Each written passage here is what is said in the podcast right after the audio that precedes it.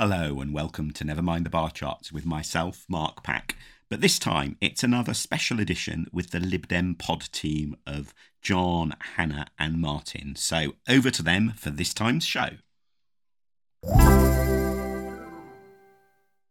did I not know that Mark Pack was a massive Swiftie? I'm not. I'm not. Uh, Mark, I think the The last two evidence minutes. otherwise, Mark. Yeah. I, I think. I think. I think. I think you when when the podcast goes up, you've got to put a little teaser for people to try and figure out. yeah. How many songs we actually came up with?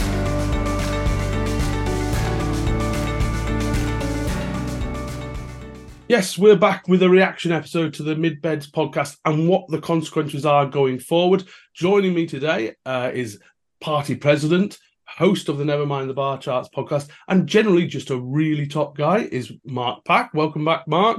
Hi, John. Lovely to join you again.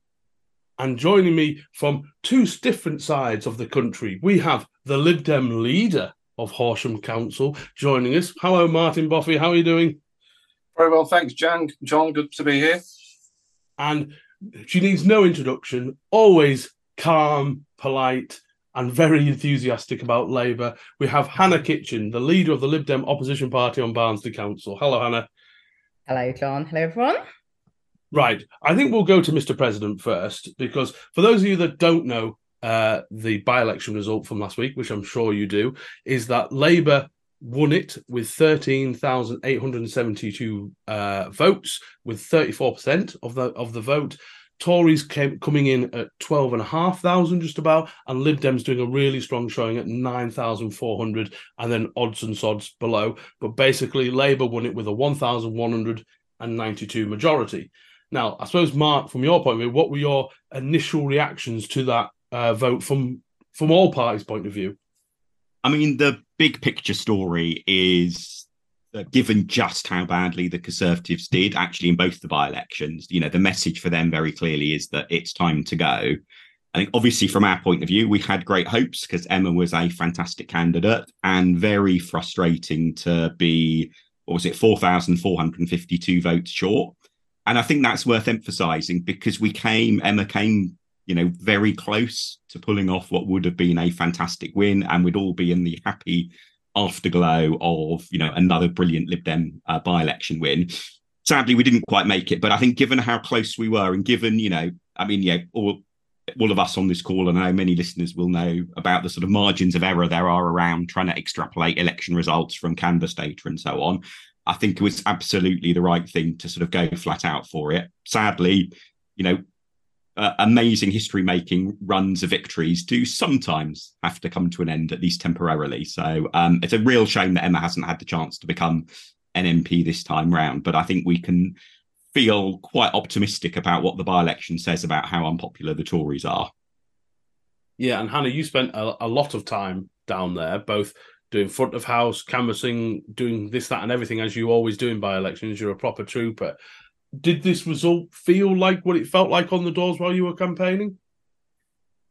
Yeah. So, as as you said, I've, I've spent quite a lot of time down there, primarily door knocking. To be honest, I did quite a lot of door knocking with the with Emma and the candidate team as well. Um, and it's a really, really varied constituency. So you could knock in in one village in the morning and get uh, loads of soft Tories, not find a single sort of Labour or anti-Tory mm. voter, and then you could knock on another village or a different part of town in the afternoon and not find a single Tory voter. So um, I think that made it really hard when you had sort of like different people's experiences coming in off the doorstep. Some people, had, you know, had more positive sessions than others. I think, to be honest, it felt like a three-way fight, and um, and I think probably really up until the last week or so, the result could have gone, you know, any any one of several ways really because not it's not just three wins not because it's not just about who wins it's you know who about who, who comes second. Um i have to say that sort of eve of poll polling day um for me certainly had the distinct feel of polling day Sheffield Hallam 2017 and 2019 uh, you know we've all we've all been involved in winning polling days where you like you feel like the momentum's behind you and you know and you're winning and then we've all been involved in polling days where it like it really doesn't. And you're thinking we might just drag this one over the line, but it it it will it be. Feels like the drift is going away. Yeah. Yeah, and I think I think there were a.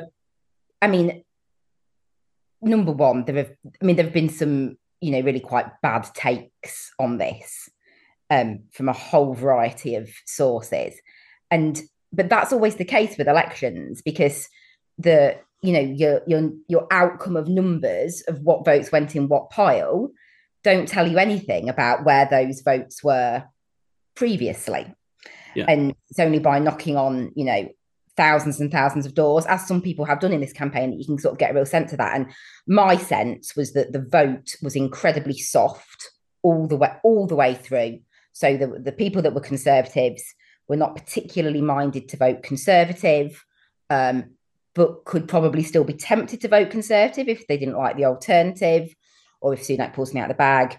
Um, the the people that were the vast majority of anti-Tory vote was just that. As always, you get, you know, I mean, there was, you know, a few tribal Labour voters. I think it's fair to say they're they're around and about, and we know that they've got a bigger base than us. But the vast majority of anti-Tory voters and indeed Tory voters were just really confused as to who best to vote for in order to get the best result. And it felt to me like over that last week, um, a couple of things happened. I think the I think it was the post-conference season media coverage. So I'm not claiming that the general public watches all the coverage of, of Labour conference, but I think the vibe post Labour's conference season was quite buoyant and that sort of came across in in the media and in the mood of activists as well, um, which um, I, I think it's fair to say the squeeze failed. Mm. So it very much felt to me like the vast majority of the anti-Tory vote went onto the Labour pile. Um, certainly, I think. I mean, obviously, I've not seen box counts, but I suspect we did better in the postals. Um, and less well on the day because that squeeze had moved it had moved to Labour. The anti-Tory vote had moved to Labour. And simultaneously, I felt that the soft Tory vote firmed up. So if people look at, you know, obviously the media likes to talk about swing, and obviously there was a massive swing to Labour. I mean, there was a massive swing to us as well, to be fair, but you know, massive swing to Labour. Um, don't don't think it quite outswung the swing in, in Tiverton Honiton, but still big swings. But when you look at the absolute numbers, basically the Tories stayed home. Yeah. And that message that we managed, the, the thing that got us over the line in previous wins, Tiverton, Honiton, Northrop, and Amersham particularly, was that that big chunk of soft Tories who were like, do I stay home? Do I vote Tory? Do I vote Lib Dem? I'm not voting Labour. All decided at the end, go on, yeah, fuck it, I'll vote Lib Dem. And they came to us. And that's why we didn't just win, we won by like 8,000, 15,000, 20,000 because those people moved. That didn't happen in this one. And all through it felt like they might, it felt like they might, felt like they might. And then at the end, the Tory vote firmed up. And I was knocking people on polling day who were soft Tory, consider yes. And they were either telling me they'd voted Tory or they weren't telling me how they'd voted. And that's not a good sign on polling day. So the combination of those two factors, the Tory vote firmed up. I suspect because they thought Labour were going to win and they didn't want to risk voting Lib Dem and letting them in. And uh, the, the anti-Tory vote going to Labour, combined with quite significant Tory abstention, I presume because of a lack of enthusiasm about getting a Labour MP, um, meant that Labour somehow managed to win the biggest swing in their entire history by turning out fewer votes than they did in the 2019 general election, which I think is quite an achievement, really. Right, there's there's an awful lot to unpack there in Hannah's first uh, session of this podcast, and we'll get to some of those points in a second. But Martin, come to you just before I do come to you. Mm-hmm. I also we thanked obviously for Emma for her wonderful uh, campaign and what how good she was as a candidate. We should also just like it's it's very easy to thank the candidates in the most prominent campaign. We should also thank Sonny up in Tamworth who stood for us because it is a it is a thankless task knowing you're the bridesmaid of the day, which he was. Uh, so yeah. So, but Martin, your impressions of the result? Um, so I guess some of what I bring is the perspective, of, a bit more of a member's perspective, because I, I will, I, will, confess I was not able to be involved in, in this campaign. Yeah, I know Hannah, terrible of me, but um, um, there, there are reasons I won't go into them, but I have the followed. Council might be one of yeah, them. I have followed it uh, um, avidly, and it's been an interesting one because of the the sort of the slow burn and was it going to be straight away? No, it wasn't. Uh, and sort of watching watching the, the the the fortunes move. I mean, I think initial reaction to the result, obviously, um, it's disappointing um, to have not got over the line and won on it. But I think um, when you look at all the numbers polled on it, it just makes you go. Uh, for certainly feels like that was a very low turnout. It, it, it's like you know, those are those, are those are sort of district council turnout numbers as opposed to um, you know a Westminster election. And obviously, by elections the turnout is often lower than, than it would be on a on a general election, but it still felt quite low. So I think there's a Forty-four percent, Martin. Yeah, yeah, exactly. And what can you say about the, what what so what does that turn you uh, feel make you know about what's really going on there? It's it's hard to know when those numbers, you know, all of a sudden those those are right quite quite fine margins in that it could have gone a very different way if a few more if a few more people had t- turned out really on the day. So um, that that's part of the impression, and I think I don't think the media leading into it, as you say, it was it was quite buoyant for Labour uh, as being sort of on the outside looking at it. I don't think that you know I you know I check in on what's going on w- with the Guardian, and I don't think they were really doing us any favours with their reporting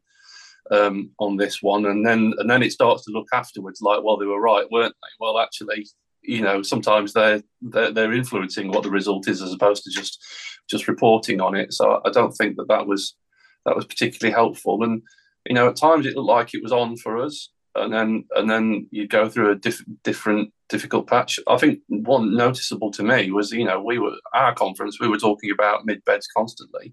Labour's conference, I don't think they even mentioned it. So I don't know how how they were how confident they were feeling in a, in advance of it. So I, I really think it, you know, it, it, it could have gone any way really, and unfortunately, it didn't go for us. I mean, can we just say? I mean, the nightmare scenario for me in this whole election was, and, and I'm not breaking any confidences here, is that Tories narrowly win, Labour second, and we're third, and you get all that absolute uproar against the Lib Dems. Oh, you should stand down everywhere. You're just ruining everything for Labour. We need to get rid of Not having that scenario was an absolute joy for me on that Friday. I was celebrating with a glass of red wine in Spain. Very happy that I didn't have to deal with that. But Martin's right 24,000 people who voted in 2019 didn't vote in this by election. That was a, a huge drop off in uh, in the amount of people who voted. And I suppose Mark trying to learn the consequences is, is actually what does that mean? Because what will happen to that Tory vote? I mean, there's been, like I say, Hannah's talked about some of the takes. A lot of ones are the Lib Dems seem to gobble up quite a lot of Tory votes in the villages, while the Labour probably took those, you know, the main conurbations again, a bit like what they've done in other by-elections, or what the Greens kind of did in uh, Tiverton, not in Somerton and Frome. Um, but how? I mean, I'm not going to talk to you about polling, Mark. You are the expert on it. But how can we? What can we learn from this as a consequence going forward? That where are Labour going to be? Where are the Tories going to be going forward? I think you know when you miss out by as relative small margin as we did, you know, there's always a bit of sort of wistful thinking about, you know, would have, could have, should have. And we definitely need to do a bit of that because there are always lessons to learn, even when you win. And in fact, often that's the occasion when you most neglect the opportunity to learn things. So we definitely need to do that. But I think the broad picture is that the Tories are phenomenally unpopular and really focusing on issues like uh, cost of living and the state of the NHS and sewage does really work at winning winning votes off the Tories. And actually, Labour were running on very similar issues in some ways to the ones that we were running on. Um, and I think that's reassuring. You know, both of those are reassuring thinking about our general election prospects because most of our general election contests are Lib Dem Conservative fight. Not all. There are some Lib Dem Labour fights. The sort of Lib Dem SNP battle, for example, in Scotland, important. You know, but, but overwhelming it is Lib Dem Tory, and also that you know the Tory attempt to make the next election a culture war election. Certainly, this you know Mid Bedfordshire has added to the picture, suggesting that maybe that'll allow them to turn a catastrophe into a disaster. You know, to sort of, yeah. but it's not the thing that uh, you know looks like it will turn defeat into shock victory for them. And I, and I suppose from from my time, I went there around the postal vote time, and I was in the that in places like Woburn and places like that, which were which were really quite affluent. And I think Hannah touched on it before the fact that you could feel there was a sense of Tories who really didn't want to vote Tory. They were looking for any sort of excuse not to. None of the culture war stuff, none of HS2, none of the stuff or whatever the Tories wanted to kind of talk about came up. It was about competence. They just these Tories have been voting Tories since mm. forever and just expect the Tories to a not do what they did last year in destroying the economy, but also there definitely did come up that they were worried about Labour in terms of, and a lot of these kind of, well, upper middle class kind of voters in those areas were, were, were are still nervous about Labour. And I suppose going forward, Hannah and uh, and Martin, we have to be a little bit weary of as Lib Dems. If that comes up even more in our in seats where we want to win, that's that's not great for us if Tories aren't willing to switch to the Lib Dems because they're worried of Labour, which was a disaster in 2019 because of Corbyn. Uh, but I'll go Martin first. I mean, what do you think will be the consequences of this going forward? From well, let's let's start with the Tories, Martin. You, are you're, you're primarily Tory facing. What's the what's the feel on the ground with your Tory councillors? What's left of them? Um, well, I have I've spoken to a couple of them recently, and I, I, I think it's um, you know, it's still pretty fatalistic. I don't think that there's not there's not much enthusiasm for what, what's going on at, at the centre of mm. of the party. But but but strangely enough, I don't. I think I think this is more a this is more a validation of that than than rather some some new big big event. I think it's it, it's it's almost kind of baked in with local local activists. Really, I don't think it's that much of a shock, and I don't think it, it, it it's more just a continuation of how they've been been feeling already. That you know, you know, at, at, certainly at, at council level, they're very much engaged in in local issues and what's going on in our district, and not really wanting to talk about. about national politics very much because I don't think they really have much confidence or faith in what's going on at the centre, and I, I kind of feel like they're sort of waiting for it all to be over yeah, to then make a start on what what comes afterwards. They're really. bunkering down. Uh, one one thing I'll just mention, just a, a takeaway from from the campaign and how it went, and some of the messages as well, is that I think it's quite useful even though we didn't win this one, and that's a real shame. But I think it's quite useful that there was uh, an all-in pitch battle from all all three sides fighting it because it helps negate to a certain extent some of that. Oh, there's some secret deal going on all over the country between Labour and the Lib Dems. Well, not in Mid Bedfordshire, there wasn't. And let's let's be honest, we've talked about the Thornhill review loads. Lib Dems getting over cocky and believing they can win everywhere you know, was a, has been a real problem with us going in the hmm. last, well, in several general elections going back, where we think, I know, I'm going to win this. We haven't got a single councillor, but we're going to take that seat. No, you're not. Uh, and I think Hannah, what the, your big outcome from this, your consequence, or what it's going to mean, say for the Lib Dems or any of the other parties? Yeah, I think I think you're right. I don't think it does us any harm to lose every now and then. Certainly, you know, my concern after Tiverton and Honiton uh, which is, of course, a, a, seat in Devon, which we have never, ever, ever won and was never anywhere near any of our target seats, was that the consequence of that would be that every single seat in Devon and Cornwall would think that they could win at the next general election, and they can't. Uh, we need, to, we still need to target, and we need to target very, very modestly next time. So, if this, uh, you know, if this reminds members and activists particularly in those moving forward seats who desperately, desperately want to be target seats but aren't, you know, the priority for the next general election remains get to your nearest target seat. Let's get 25, 30 seats over the line rather than thinking we can win more than that. I do think there is um, a, a potential, so that's a positive consequence. Um, I do think there is a potentially negative consequence for um, that the Labour vote, and I've talked about this before because this is a risk anyway. When they're yeah. polling like they're polling, um, they just get cocky. They just get cocky, and you know their line sort of on Friday morning. I didn't watch any of the coverage actually. I, I mean, I presume they didn't have you know like red roses being fired out of a water cannon or anything. I presume it was literally just like Keir Starmer in front of Flitwick Tesco's in the drizzle. Um, but they they get cocky basically, and the line was there's no no go areas for Labour. Labour can win everywhere in the country, and it's like, well, the thing is, lads, actually, you can't. You know, mm. like even the most ridiculously optimistic polling results, where you get a 35% swing in every single constituency, still leaves the Tories with some seats and leaves us with some seats and leaves the SNP with some seats. So no, you can't win everywhere. And where that's a difficulty is in um, our seats where we need a Labour squeeze. So we need to squeeze the Labour vote. Um, the, the, the worry is that that squeeze will unravel. Now, that might well be mitigated by the lack of motivation around the Conservative vote. So we don't need to switch as many Conservative votes to get over the line. You know, much like much like Labour did, Tories stay at home. We're in a comfortable second. We get over the line even without that, uh, even without that squeeze vote. But yeah, it's cocky Labour and no fun for anyone anywhere.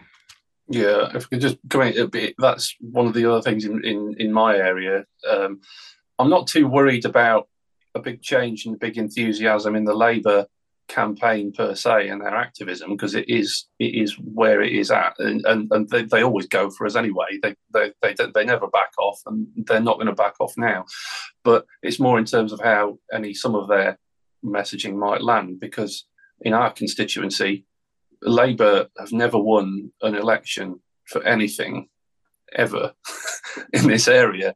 No district council seats, no county council seats, not just none at the moment, never any. Um, they've only they came second slightly in 2017 in the general election, but even in 2015 we still beat them prior to that, and we've we've we beat them again in 2019. But they'll now be wanting to sort of put that message out there, sort of like we can win anywhere, we are the challengers here, and all that. We control the council here now, but they'll it'll still be, you know, and, and getting that message across is is is the hard is, is that hard part, and this has probably made it a little bit harder, but you know we're still up for it. So Mark, was it similar? Uh, this makes it sound, makes it sound like I'm referring to you as the old man in the, in the podcast. But was this similar in '97? I mean, I was I was a little bit. Well, we should maybe reveal to listeners that we were discussing Roy of the Rovers before you hit record. So you may be caricaturing me quite fairly there, John. but you know that Labour optimism. I mean. I hmm. don't know because you know after so long of Thatcher then Major, Lay, and, and you do hear from, see it from the Alastair uh, Campbell diaries and Mandelson, how terrified they were, even on polling day in '97, that they that something was going to go wrong. Now, does this feel like that? I mean, from your polling, does it? I, I mean, I think the thing that is very different is the lack of enthusiasm for Labour, yeah. and actually. If you look at the turnout in parliamentary by-elections, I mean, it always falls compared to the previous general election. The, the fall in turnout in by-elections, though, in this parliament is a bit bigger than it was in the 92 97 parliament. But also, when you scratch under the surface a bit about just how optimistic people are that a Labour government would make things better or how keen they really are on Keir Starmer, in many ways, Labour and Keir Starmer are polling much worse than Blair in all respects, except the one that really matters, which is voting intention. Yeah. You know, in the end, it doesn't matter how reluctantly somebody puts the cross it still counts the same, whether it's an enthusiastic. So I, I, I think you know there are reasons for Labour to be a bit nervous, but I don't think they're reasons that should make us doubt that Labour is significantly ahead of the Tories in the popularity stakes, and you know that is what we'll see. I think come a general election. I think the good thing for us as a party is we tend to do best when a general election isn't perceived as a really close race between Tories and Labour, because then people feel like they've got a bit more space to think about us, think about what, you know, what they, uh, who they really want as their constituency MP. And, you know, we can dream of, you know, a gold rush across swathes of the map and so on. And so I, I think that's, you know, probably quite good news for us. Plus, I think, frankly, where you know, I think we all are in the party is we really want to get rid of the Conservatives from government. They have been such a disaster these last few years. Hannah. Yeah, I was going to say that. I think the enthusiasm is amongst activists, members, um, mm. the media. The, the, there is not enthusiasm out there on out there on the doorsteps. You know, I've knocked on a lot of doors in this campaign, and not a single person said to me, do you know what we really need? We really need Keir Starmer. I, I literally didn't hear that once. I heard one or two people say to me, I'm voting for Labour because I've met the Labour chap and I think he's a really nice guy. I think he'll be a really good MP for this area. Um, and the rest of it, it was literally just, I think they can beat the Tories. I think they can beat the Tories. I think you're lying. I think they can beat the Tories. That, there was really no enthusiasm whatsoever. Um, and as Mark says, that will probably be enough to get over the line. I have to say, I don't fancy their chances in mid beds in, in a general election. Um, no. So I think that they, I think, like I say, I think they cleaned up the vast majority of the anti Tory vote. And, you know, that 24,000 vote Conservative majority from last time stayed at home, sat on its sofa. So our vote, I suspect, will collapse as all the Tories that vote for us go, flipping Lib Dems, flipping told us they would win and Labour wouldn't, and damn them, Labour went and won. You know what's really interesting, Hannah? From from the chats I had with Tory voters, a lot of Tory voters wanted to give the government a kicking.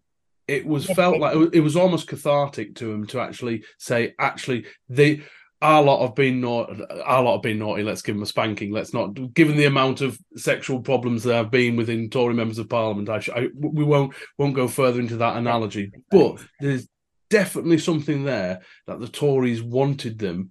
They just needed a like a like to be set right again. Almost like we just said about how Lib Dems, it's not a worse thing not winning all the time, not getting your way all the time. I have a feeling that was the Tory vote as well. I, I, I suspect that there's a significant chunk of the Tory vote that is not at all delighted at the result, including the Tories that voted for us in the hopes of getting Emma mm. an Dem MP rather than rather than a Labour MP. And I, I mean, I think it's reasonable to assume, Mark, is it that that a lot of those Conservative voters who sat it out in a by-election will will turn out in a general. And yeah, but I think the fact that they've sat it out doesn't mean they'll just go back to the Tories. Mm-hmm. Uh, you know, that certainly in in previous parliaments, by elections overall have been a decent indicator of the next general election result. So I think mm. it's foolish of some in the Conservative Party to try to sort of take some solace from, oh, it was just Conservative supporters sitting at home. Because no, actually, that is the warning sign that you're in you're in trouble. Um, and it's it's a warning sign that voters are just thinking sorry, you know, you're losing me. I might might have been a lifelong conservative, but I'm really unhappy now. So, so do you think, Mark, that Labour would have a decent stab at holding this seat at, at the next uh, at the next general election? Well, so I, I, I chose my words very carefully there. The parliamentary by-elections are a good indicator of the overall general election result. Yeah. Obviously, the actual churn in the individual constituencies that switched hands at parliamentary by-elections can be quite high. Mm. Um, so I think that's a much a, a, much tougher one to call. But although individual seats will often go one way and then revert, the overall pattern though is of if you're at a government losing lots of seats in by-elections, you then do badly at a general election is a is a good solid pattern. Yeah, and, and where are some of those votes going to go as well? Those conservatives mm. who, who, turned out, you know, because they, they they could go to us, they could go to Labour. I mean, even some of it, you know, um, Reform UK are not going to sit mm. this one out. Oh, yeah. I mean, if they stand a full slate of candidates as they're threatening to, I mean, that will be a really nice little bonus in some close contests. I'm sure that could well make the difference. Yeah.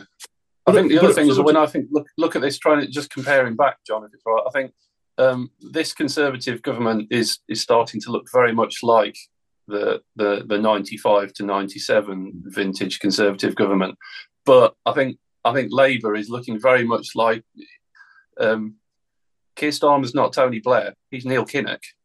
Mm-hmm. you know, the Labour Party is looking more like a sort of a ninety to ninety-two variant, and and if they get you know get cocky about this, I don't think it's going to be enough to, enough to lose them the election. But I don't know where it is going to actually land. Yeah, although the one thing that actually we Lib Dems should take a bit of credit for is the you know the recall of uh, act that allows MPs to be recalled yeah. and essentially is forcing a series of scandal ridden MPs out of Parliament and triggering by elections, which the yeah. Conservatives then then lose. Is I, I we wouldn't have nearly as many by elections were it not for that mechanism, because otherwise MPs would think, well, I, okay, I've been kicked out of my party. I might say I'll stand down at the next election, but then they would have hung on. There is a um, it's not as long a list as we would like of political reforms that we successfully got through in 2010 to 15. But I think actually it's really quite healthy because you can see not just the individual MP being held to account properly, but I think the longer term impact on all parties of the fact that look, actually, if you don't get your act together over candidate selection, if you don't get your act together over how your MPs behave, you can then face an embarrassing by election and a real political bloody nose is a really important bit of self interest for all parties to, to, to up up the game on, on ethics and standards in future. So, yay for the Lib Dems. Shock news on this podcast, I know. Absolutely. Um, what would I just want to kind of slightly come back on what Hannah said about Labour attitudes, and I do wonder if that is slightly reflected because I've I've said this privately. I don't know if I've said this publicly yet. In terms of all the canvassing I'm doing in my patch, in the by-election patches, when I go do go to Cheadle and Hazel Grove to help out those target seats as well. That Labour vote, I feel there's something there that is must be really worrying for Labour in terms of it's it it's just so shallow in terms of that support. They are looking for they're just not just not enthused, but they're the the questioning about Starmer. I have Labour turned this corner, and I do wonder, and it might not happen in the next general election because the Tories are an absolute shower at the moment. But will it will it five years later suddenly be a really difficult election for hmm. Labour to defend if they get back in, particularly because they're not going to have the, the economic boom that Brown and Blair had in 97. So, how that will affect, and I, I do think that Labour support could very quickly fall off. And I and I wonder, I'm going to talk a little bit, we don't have to talk about long about this, about Peter Kyle's attitude and allegations against the Lib Dems which basically I, I was quite offended by when he basically said Lib Dems are just a bunch of homophobic so and so's. Um, and it's interesting, he had a huge complaint about us saying uh, Labour's London candidate. For those that don't know, that the, the now MP, Alistair, or was it Strathern? Is that how you pronounce it? Or something like that. His seat that he left in London is up for by election tomorrow. So, just in case anyone thought that Lib Dems were making that up, we clearly weren't in Waltham Forest. But is that a sign that Labour, that aggression that Peter Kyle had, I'll go to you first, Mark, because you're probably the most mm. diplomatic of us all. is that aggression that's coming from people like Peter Kyle, who I never really thought of as a particularly angry, tub thumping sort of MP? Is that an indication that Labour do have things to, to be nervous about? Maybe they're not as confident or know that it's going to be a really difficult government when they get in? I mean, given how wound up he is already, I fear if we were to go around pointing out that him being so wound up just is a sign of how scared he probably is. I'm not sure he might explode, but but yeah, it, it, definitely it's not. He doesn't act like a man who is really full of confidence deep down inside, does he? He he acts like a man who. Um, I mean, I just want to drop him a note, dear Peter. You need to calm down. Best wishes, a stranger from another party. not sure it would work, but it's yeah, I but I mean that said, let's not forget the basic dynamic of British politics, which Labour are infuriatingly bad at remembering, is under the current combination of political rules we have, the Conservatives win two general elections out of three. And that's not because they, uh, you know, consistently have got more than half of the population, half of the voters uh, backing them. Um, and so, in a way, Labour nervousness is is worthwhile. I just wish it would translate a bit more into thinking. Well, maybe we need to think about political reform as opposed to let's see how angry I can get about the Lib Dems on a podcast. It's it's just a bit bit sad. Come on, raise your game, Peter. See the bigger picture.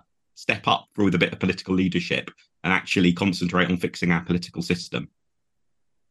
And I can't remember. But I'd really hope he doesn't hear what I've just said because who knows how, how, how wild he will be there. Oh, I, I hope he does, Mark. I hope the, the um the sort of the the nasty you know the nasty, aggressive, whiny attitude from from Peter Kyle throughout the campaign was pretty much what those of us who campaign with tribal Labour, uh, you know, have come to know and love, whinging and whining about the Liberal Democrats doing things which are exactly the same things as the Labour Party doing election campaigns all the time. What I thought was really next level uh, was that the whinging and complaining carried on into Friday. like the, the term sore winner is is not something I think we ever thought we would, you know, we would coin. But yeah, I don't, I don't know if anyone uh, watched his little whinge on the uh, news agents podcast or the um uh, the Lib Dem statement from, I presume, some talented soul in our media team, uh, which I don't know what the host is called, but he he basically Peter Kyle had a big old rant. Um, on, on, that's the one, and he he read out the statement, and it basically said, uh, "Dear Peter, um, we we so it was correcting something like we you didn't you didn't take any legal act- action. We did not tell any lies. Um, we suggest you go and have a hot bath, an early night, and try and focus on enjoying the result. Yeah. And you know, it really is something, isn't it? When that's all he can all he can think about. And I mean, you know, I think when if you look at some of our by-election results, we absolutely squeezed the Labour vote to death. You know, in in Tiverton, Honiton, it like they got something like two percent or something. It was, and what did we do the next day? We thanked Labour supporters for for lending us their votes in order to to beat the Tories and kick out a Tory MP. We, we didn't we didn't whinge and whine about them and gloat about about beating them, even though they, we all really like beating Labour. And and yeah, Peter Kyle and, and some of his uh, you know his his team decided to take the I think uh, less than higher ground on this one. You know, you won, mate. Get over it. But I think this is interesting going forward. And Martin, you obviously, as someone who had phenomenal success in the local elections, the toxicity around the Lib Dems is actually mm. has diminished so much now. I mean, you still get the old the odd coalition basher or something like that. But they will probably never be going to vote for us anyway. And maybe it's the fact that both Peter Kyle and say Danny Finkelstein on the Tory side, because Danny Finkelstein was on the Red Box Politics podcast with Miranda Green, and Danny Finkelstein was trying to argue the case that the Lib Dems shouldn't exist anymore. What's the point? Because there's no area of differential between us and Labour. He's been course, arguing that it, it's, it's, brilliant the way he recycles that argument every 18 months or so. And, you know, he's been using that him, ever since he left the SDP. Exactly. exactly. to be fair to him, he's a smart, a smart enough person that he manages to tell the story in an interesting way each time. But my goodness, it is a story he rolls out very, very regularly. But I assume that means, you know, for me, I'm fairly confident unhappy about the place the Lib Dems are at in hmm. terms mm. of our ability to squeeze Labour and to switch Tories. It is a useful place with a, a, a Keir Starmer-like figure who isn't Tony Blair and isn't threatening like Jeremy Corbyn. It's a nice place mm. for the Lib Dems to be. And Martin, as a someone like I said who had phenomenal success in the mm. locals, how are you feeling the Lib Dems going forward now? Because you know we are now in less than maybe a year to the general election. Where do you think the Lib Dems can go from this result forwards? I think we're in a good place. I think there's a there's a great there's still a great opportunity there, and there's a lot to be enthusiastic about. But I think um, it's it's about seizing the opportunity and going out to people with a message that's just as much about what we're for as what we're against because I think people need to be convinced that we're not. I'll, t- I'll take people's protest votes, but I, would quite like them to, to stick with us because they're voting for us for something, because that, that will be enduring and that will help build momentum and get us there. So I think we've got to, you know, I think it's very very different different fighting local elections to general elections and people are not entrusting you with as much but we were very conscious about whilst we were ho- happy to hold the the, the other side to account for their failures. We were going out there with a positive message about what what we wanted to do and what how how we wanted to improve things and how we literally wanted to make things better because that's what our campaign was about. And I think you know people need to hear what what you want to do rather than what what you're against. And I think you know it's it's it's got to be focused. It's got to be slick and tight and, and, and you know good message discipline on that and not getting too not making it too complicated but you know people are looking for someone to show them you know better possibilities and and be clear about what they want to do rather than just being critical of what they want to get rid of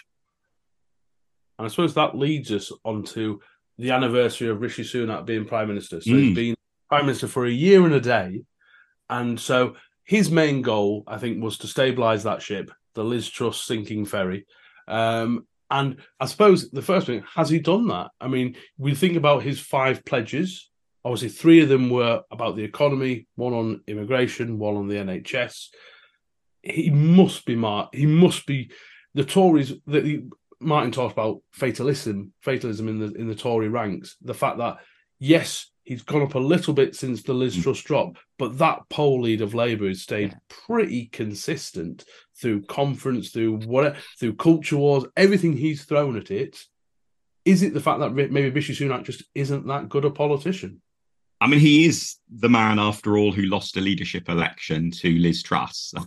Uh, but I think you're um, in a way, though, he's got a lot to be grateful to Liz Truss for. Because if we hadn't had the Liz Truss premiership, I think we'd now be having lots of speculation about whether he would be ousted as Conservative Party leader and prime minister. Because as you say, he is, you know, he is polling, and the Conservative Party are polling really poorly. Um, and you know, one of the things that in the past sometimes an unpopular government has done to turn around its fortunes is to drop an incumbent prime minister to change leader. Most famously, going from Mrs. Thatcher to John Major in 1990 meant, you know, Tories did then go on to win in 92. Um, but I mean, having being on their third leader of this parliament, I can't quite see them going for the fourth leader. But it, it's an illustration of just how poorly things are going. That you sort of we're even down, you know, this conversational rabbit hole of saying, well, if it, it's only Liz Truss who's ironically keeping Rishi Sunak in in because his poll ratings and their election results are just so poor. Yeah, and it'll be really interesting after the next set of locals because I now don't believe that there'll be the general election will happen in May. I just think the Tories it'll be too early for them. I mean, we're going to get the autumn statement in the next couple of weeks, or maybe something like that. Um, but there's just not enough time for them to turn it around. The polls haven't shifted enough. And Do you so want a fun are prediction for next year or fun possibility for next year? always- Don't bother, don't ask whether it's going to be May or August or September because you know we could have an election in May, a hung parliament, and then an election again in September. So it could be both. Could be Wow. both. Yeah, let's let's let's, let's, let's not. if, if, I- if anyone is listening rather than watching to this, move over to YouTube straight away to catch Hannah's facial expression as I said that. Martin was I'm- impressively poker faced, but Hannah was Well, I uh, don't know. The, not so poker faced. the eyebrows went up. Yeah. I- well, before you come do- in, Hannah, I- I want to do a before you come in, Hannah. I want to do a very important point, pa- partly with my ALDC hat on, is that we, for some of us, we are going to have three elections in eighteen months. So, people listen. This is obviously we do a lot of campaigning talk on this podcast. You guys have to prepare now for what that general election is going to do to all your planning in terms of so. Um, we have literally, I have just been selected again for my county seat in 2025 because once that general election happens, you are going to be knackered, you're going to be broke, you're going to be very, you're going to be exhausted in all sorts of ways. You need to make sure you have everyone in line and in place as soon as possible. Because I remember after the 2019 election, before the before the 2020 elections that were then postponed because of COVID, I was exhausted. I was absolutely shattered. So make sure you can get as much of your planning done now. Get your target and your development seat candidates in place because you will. This general election is going to throw many spanners in the work. Over to you, Hannah. all I was going to say is that I, uh, you know, regular listeners will know that I have no excitement whatsoever for a Labour majority government after the next general election. However, I think on balance, would I take that over two general elections in the space of three months? Yes, yes, I think yes, I think I would. Thank you. Yes. And so, I mean, Martin, Tories, one year of Sunak. How would you think Sunak has done? You can, you can grade him if you want, or you can. How was if you were to rate his first year as a prime minister? Well, if it weren't for what the the ones before had done, I would have said catastrophically badly. But um, but you know, he gets a certain bump in performance based on what what he was coming in off the back of. But there's just some. Mm. I he just seems like a man just grasping for something, and he'll grasp onto anything. Like um, consider, Labour run a really poor by-election campaign in in Uxbridge and South Ruislip, and all of a sudden it's right. The answer to winning the next general election is to throw everything to do with the envir- environment in the bin. That'll do it. Uh, well, no, it won't, mate. Um, but but unfortunately, um, some of it, you know, a lot of us have to live uh, potentially now with some of the consequences of these disastrously bad policy decisions that were taken purely to try and turn around the polls. It didn't work, but now we're going to have to live with some of the consequences of that. I don't know. Another another another classic. Um, spending a whole week speculating about whether you were going to abandon one of the biggest infrastructure projects in British history, centered around a certain urban conurbation that I don't know you were about to hold your can your conference in later that week. I mean, whose idea was that? There's just. I've always said it. I think Rishi Sunak is politically naive. I think he was really naive with his green card and all the rest of it, and about the non-dom status of his wife. I just, I've always thought he's not the best political operator. I mean, a lot of people say he's actually a really charming guy to spend time with. He clearly has a lot of intelligence in him, but he just feels like he doesn't quite get what what real politics is about. Hannah, he's no superstar, is he? Yeah, no. yeah, I, I, I completely agree. I've got um I've got a, a constituent locally who um who uh was he was one of Margaret Thatcher's staffers basically back in the day. He's a oh, he's, wow. He's, he's proper Tory. He's a very interesting chap. And he Get him said, on the pod. no, okay, no, okay, maybe not then and he, um, he, he said to me years ago. I think it. I think it was maybe when Johnson was still prime minister. I said, "Oh, on, come on then. Yeah, who's going to be who's going to be the next Tory party party leader? What about Sunak?" Oh, Henry said, "You never." Ever put the bean counter in charge of the country, and and that sort of stuck with me to be honest. And I think so yes, he was chancellor, but he also wasn't a popular chancellor. You know, I I, re- I remember those. He was when he was giving away money. Yeah, you know, proper Tory, proper Devon Tories on the doorstep in Tiverton Honiton telling me he's the most socialist chancellor this you know this country has ever seen. So what he's sort of done to the economy and particularly the tax burden as chancellor to then go from that into and you know unelected by members obviously the, the members as john rightly points out shows Liz Truss over him. Um, so no, I don't think he's in a popular place. And yeah, there's just a few things on there, like the the sort of announcements that he made at conference and the real the fact that that was clearly a massive surprise to the vast majority of his MPs.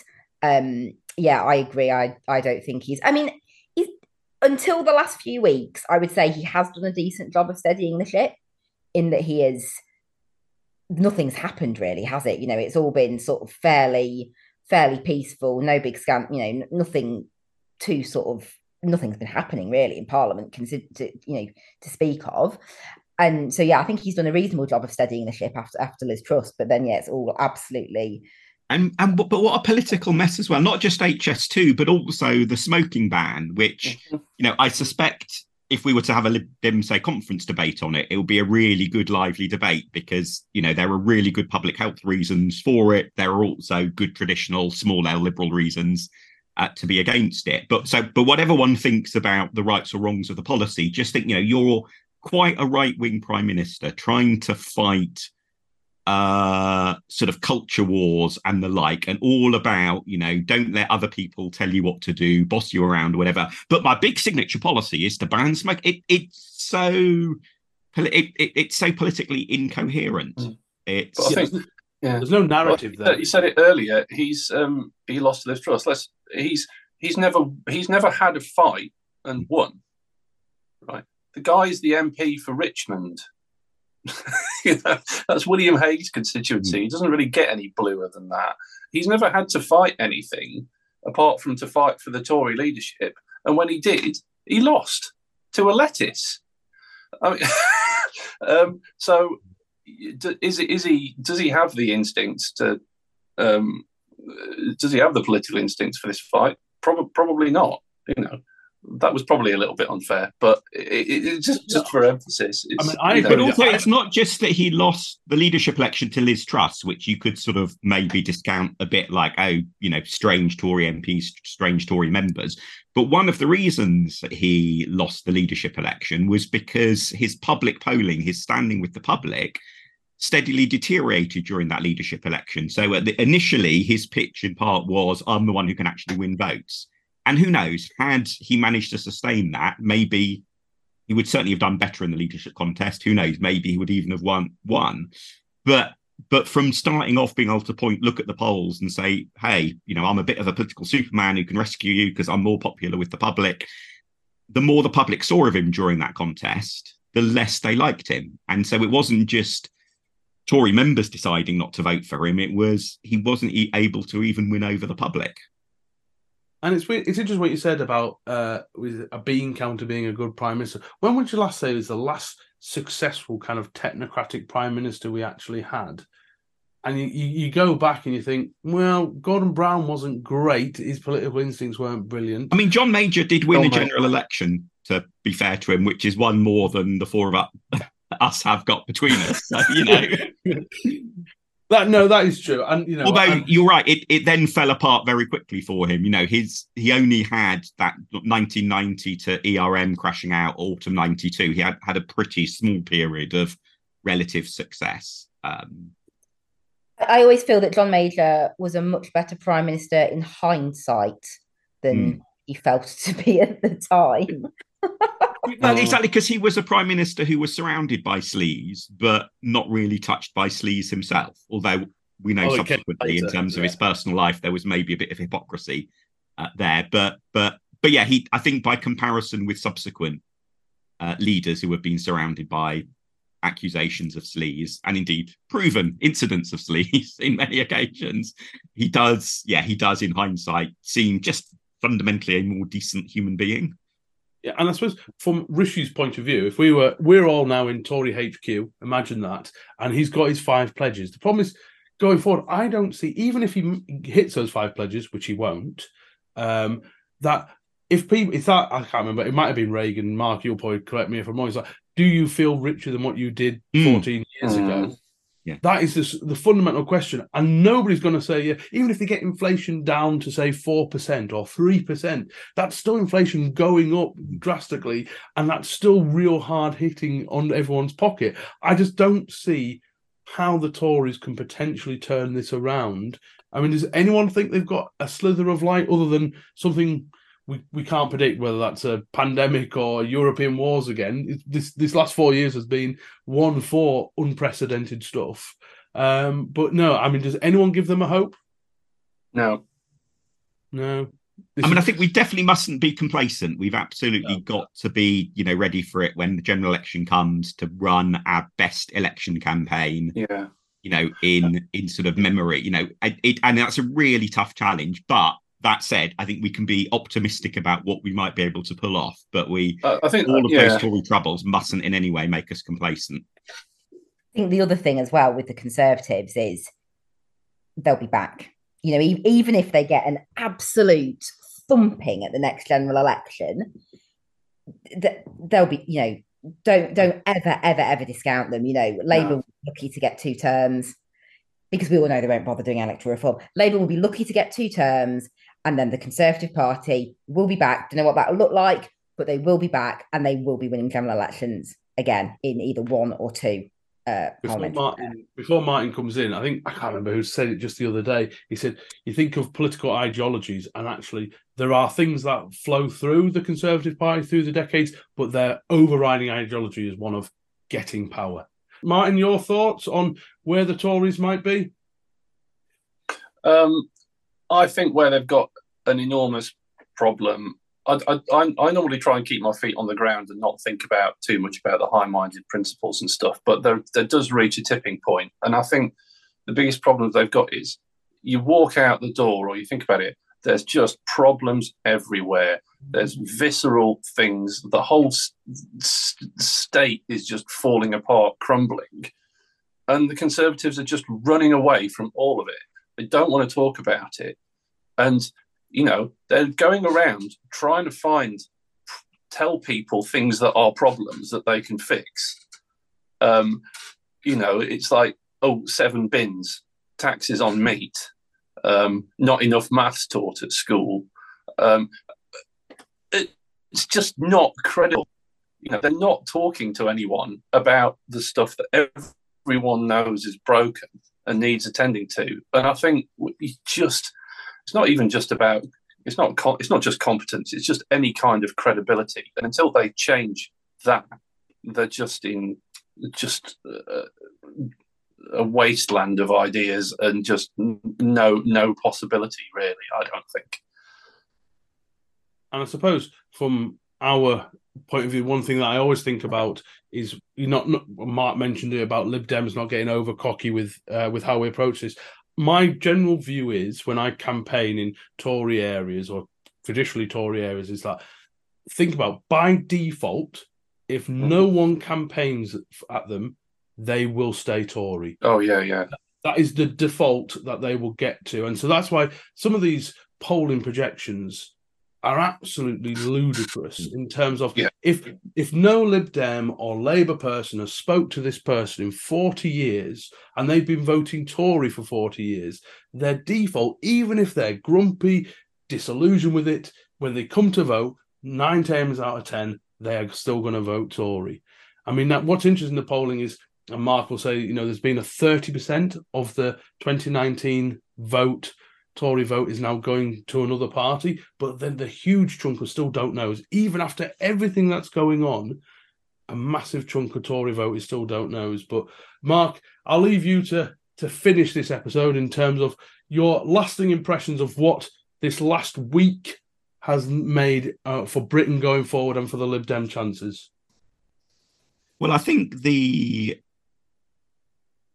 politics in the last few years has made predictions a very foolish business. So I'm tempted to try to mm. dodge your question, yeah. but to treat it with the respect that it is due, I think what it has shown is that it does feel like we are at the end of a political era, that we're coming to the just as uh, 1996 was, but just uh, as uh, 1963, I guess, for some older listeners, was, um, or more recently, maybe just as 2009 was. And maybe 2009 is the best analogy because when the Conservatives were trying to bring to an end that three parliament sort of Labour winning streak, I mean, all, a lot of the things we've said about Keir Starmer on this podcast, people were saying, maybe ourselves included, about David Cameron back in 2009 about he, how he hadn't really sealed the deal, how he wasn't as popular as Blair had been, etc.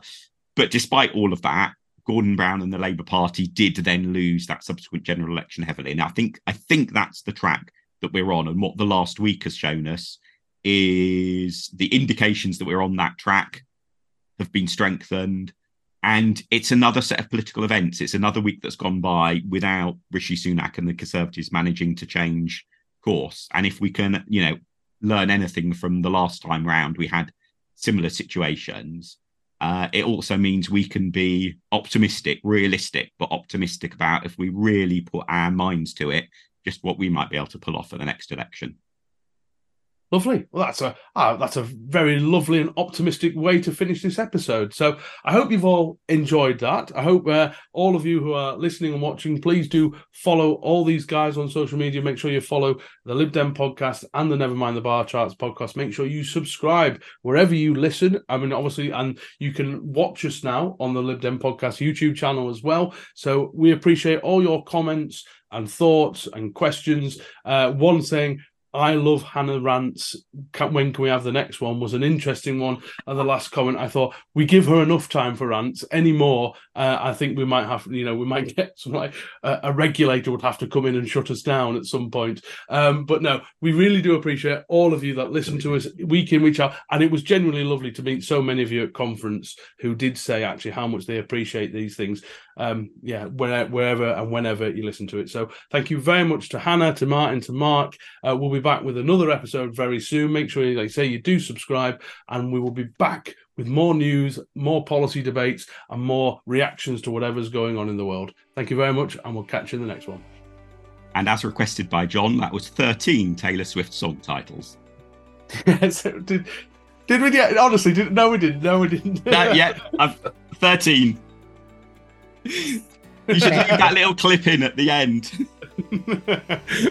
right. No, I think I thank you. did try I've got, really my, I've got my list. I was crossing them off as I went. Oh, I didn't even mention the only one I know, which is Shake It Off, but maybe you did. Who knows? Uh, no, actually, that was that was not on the list that I had. What- I what- might have not what- scrolled what to that part. Mark? of I'm the, uh, very impressed. What, what what did you get? I, I forgot about that. Uh, so I got Afterglow, August, The Last Time, The Man, Superstar, Superman, Gold Rush, September, Would Have, Could Have, Should Have, which really, that was a bit of a shoehorn. It's time to go, you're losing me, and ready for it.